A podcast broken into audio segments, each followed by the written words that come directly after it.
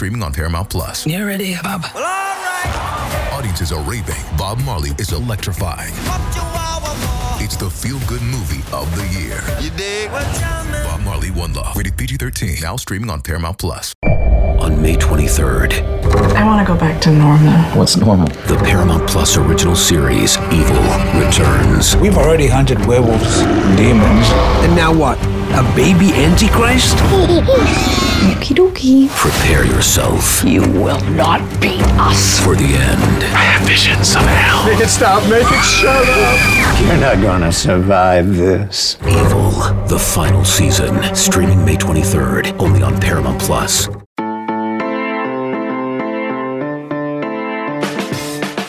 Is trouble brewing in Gainesville? With the most recent assistant coach departures, the pressure is certainly building on Billy Napier. It is Friday, February 24th. This is the College Football Daily. I am Lance Glenn. Since Wednesday, Florida has lost three assistant coaches just weeks before the start of spring ball. Defensive coordinator Patrick Toney, tight ends coach William Peagler, and wide receivers coach Keary Colbert will all be headed to the NFL. While Florida has already filled the defensive coordinator position, hiring Alabama inside linebackers coach Austin Armstrong, it leaves one wondering what's going on in the swamp. So joining me to try and figure that out is Jacob Rudner of Swamp 24-7 covering the Florida Gators. Jacob, I'm sure the last couple days have been busier than you originally expected when this week started. How you doing, man? Thanks so much for coming on. Yeah, Lance, thanks for having me. It's uh, it's an interesting time in Gainesville. I think a lot of uh, surprises would be a fair way to say that. I don't know that anybody was uh, expecting coaching staff turnover after year one, let alone you know a week before spring ball began. Florida set to uh, begin its spring practices on March fourth. So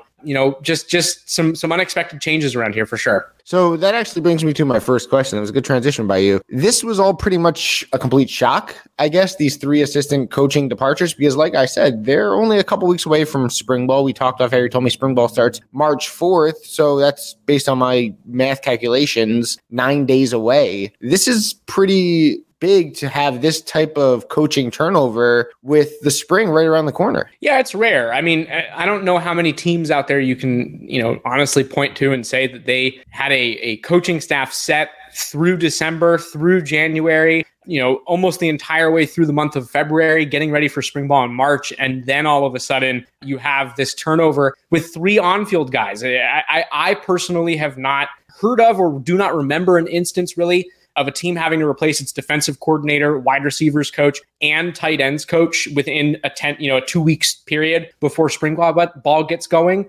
and it leaves the team in an interesting spot. Do I think that it's it's possible that they replace these guys with you know upgrades or uh, similar level coaches? Sure, of, of course that's possible, and you never knew who might be enticed with an SEC job after all that is you know college football's biggest stage. So you don't know uh, who might be interested in that. But, you know, I'd be lying if I said it wasn't really late in the process to have to do coaching searches. So we'll, we'll see how that kind of meshes together and, and what the result is of that. Yeah, so so Florida in 2022, looking back, they went six and seven. Uh, they obviously a couple months ago had the whole, or really just a month ago, had the whole Jaden Rashad, Rashada situation. Uh, now they have assistants bolt a couple weeks before spring ball starts. How badly does Florida just need some positive publicity right now? I mean, it just seems like it's it's negative thing after negative thing after negative thing. There's obviously been a lot more negative chatter surrounding them so far this offseason than positive chatter. How badly does Billy Napier this offseason just just really need a win? You know, I, I'm not going to lie to you. I, I think that it's easy to remember the negatives. I think that negative moments over the course of an offseason are more likely to stand out. There have been positives in Gainesville over the course of the last couple months. I think that uh, Florida did a really good job of recruiting offensive linemen in the transfer portal. The same can be said for their job recruiting defensive linemen in the portal. They were able to land a fresh four-star freshman running back despite returning two guys who I think have all conference uh, potential in Montrell Johnson and Trevor Etienne. Uh, they bring in another transfer running back. So basically, a guy who came in knowing he would be a third or a fourth string back in that room.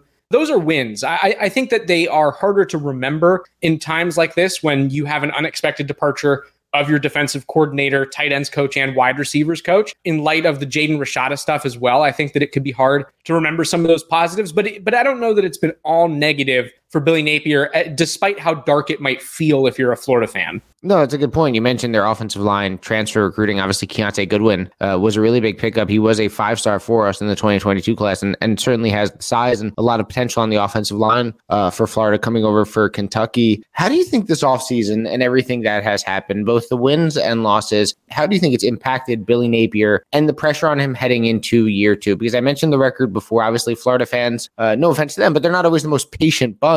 So, how do you think that what's gone on so far this offseason? season. I, I'm assuming that it's kind of just making Napier seat to the eyes of the fan base, and let me rephrase that to the eyes of the fan base, just a little bit hotter heading into the summer, correct? I think that it's uh, it, one of those things where, uh, first of all, Florida fans expect the team to win games. They, they, they all they want is to be competitive uh, in the SEC, to play for championships. Uh, and frankly, I don't blame them. I, I, don't, I don't, I think that there are times, and there are always going to be fans in every fan base that get a little bit impatient in times like these. But I would say, for the most part, the the expectations here are are earned over the course of, of time, you know, especially in the last two decades. Florida uh, has a history of great success in the SEC. And I just think fans are desperate to return to that point. That being said, you know, Florida will have to demonstrate improvement. And I think that that would have been the case with or without the coaching changes, uh, with and without the, the NIL problems with Jaden Rashada. Um, I just think that Florida needs to continue to progress in the right direction. What, what does that mean? You know, I was talking with Carl Reed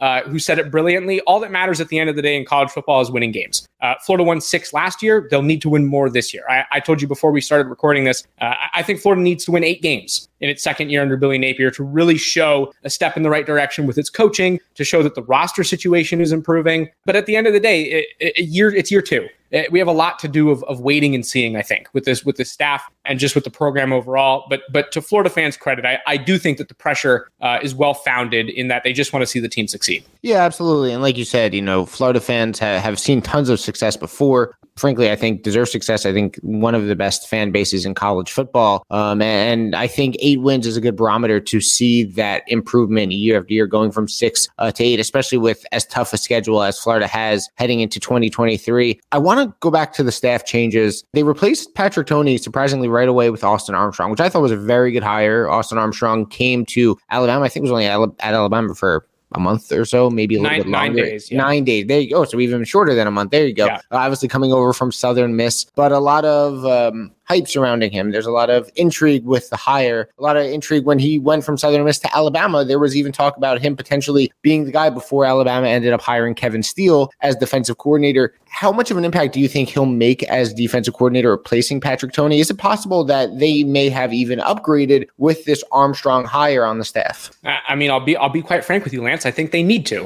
Uh, I think that that Armstrong needs to exceed what happened with Florida's defense last season. And to be clear, I'm not 100% blaming Patrick Toney. I know that there are a lot of Florida fans out there who say, you know, Patrick Toney did a horrible job in his first year. He didn't deserve to be on the staff. I, I personally don't feel uh, that strongly about it. But the reality is, is that the, the, team did have a down year defensively. Third down defense was abysmal throughout the entire season. Uh, yards allowed per game, total defense was not very impressive. Scoring defense was not very impressive. Uh, those are all marks that are going to have to improve. And, you know, it, at the end of the day, it goes back to Billy Napier. I, I don't know that it's an Austin Armstrong thing. Uh, Billy Napier needs to demonstrate improvement on the defensive side of the ball. And one way he's going to have to do that is by having made a good hire. And so, uh, you know, Armstrong will need to work out uh, in order for Billy Napier to work out. And I think anybody who closely follows the team would, would agree with that. I don't think that that's a bold thing to say at all. Um, and, and, I would agree with you, though, just, you know, just to put it out there. I, I think Armstrong is a promising hire. Uh, 29 years old, had great success as the youngest defensive coordinator in the FBS at Southern Mississippi, as you mentioned. Uh, ringing endorsement from Nick Saban, who I would, you know, I think anybody would take his word for it. And so I look, I, I think the potential is there, but we're going to need to see the results, like I said earlier. And how important do you think, both when it comes to hiring a new tight ends coach, a new receivers coach, as well as just spring ball coming up, how important do you think these next few months and the summer are before the season even starts, just for Billy Napier to kind of get year two off to a strong start heading into the fall? this is the foundation phase. I, this is the time where Florida's going to be able to lay the bricks for what's either going to be a successful or unsuccessful season. Does Austin Armstrong come in and install his defense and the way that he likes to run things in a way that players understand, in a way that players gravitate towards, that they acclimate to quickly, are all of those things going to be accomplished? If they are, that's a positive. If Florida brings in a strong recruiting coach at either the tight end or the wide receiver coaching positions, or both ideally, uh, that would be another strong step in the right direction in which Florida could, you know, lay recruiting inroads throughout the offseason uh, up until fall camp begins. And so, yeah, yeah, I think that these next couple weeks are going to be critically important uh, for Florida's success long term, and they're going to go a long way in determining exactly what this next season is going to look like. And Jacob, I'll let you go uh, after this one. You mentioned, you know, potentially bringing a strong recruiter for the wide receiver coach position, the tight end coach position. How have recruits reacted to all of this change so far, and just the overall percep- perception, excuse me, of Florida this offseason with everything that has gone on? To Florida's credit, it seems as though, and of course, this is what we're being told. It doesn't necessarily mean that this is how these kids actually feel, but we're hearing that most kids are not necessarily bothered by the news. And it's not that they didn't like guys like Patrick Toney uh, or William Peagler or Keary Colbert, but I guess to those guys' credit, the appeal to them is the school. And I think that that hasn't gone away. Um, we've also heard a lot from Billy Napier about how the team has a, a holistic recruiting approach in which it's not just the position group coach that's pursuing a kid. It's Billy Napier himself. It's other staff members, the area scout of among the staff for that spot where the kid is from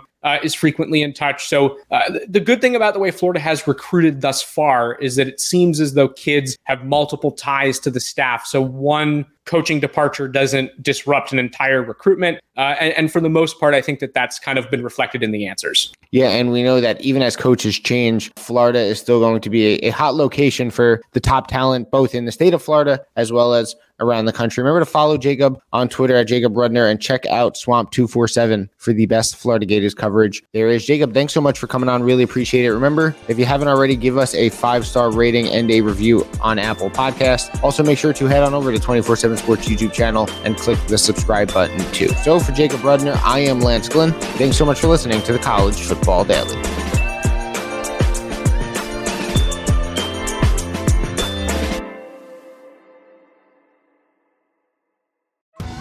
Survivor 46 is here, and so is On Fire, the only official Survivor podcast. And we have a twist this season.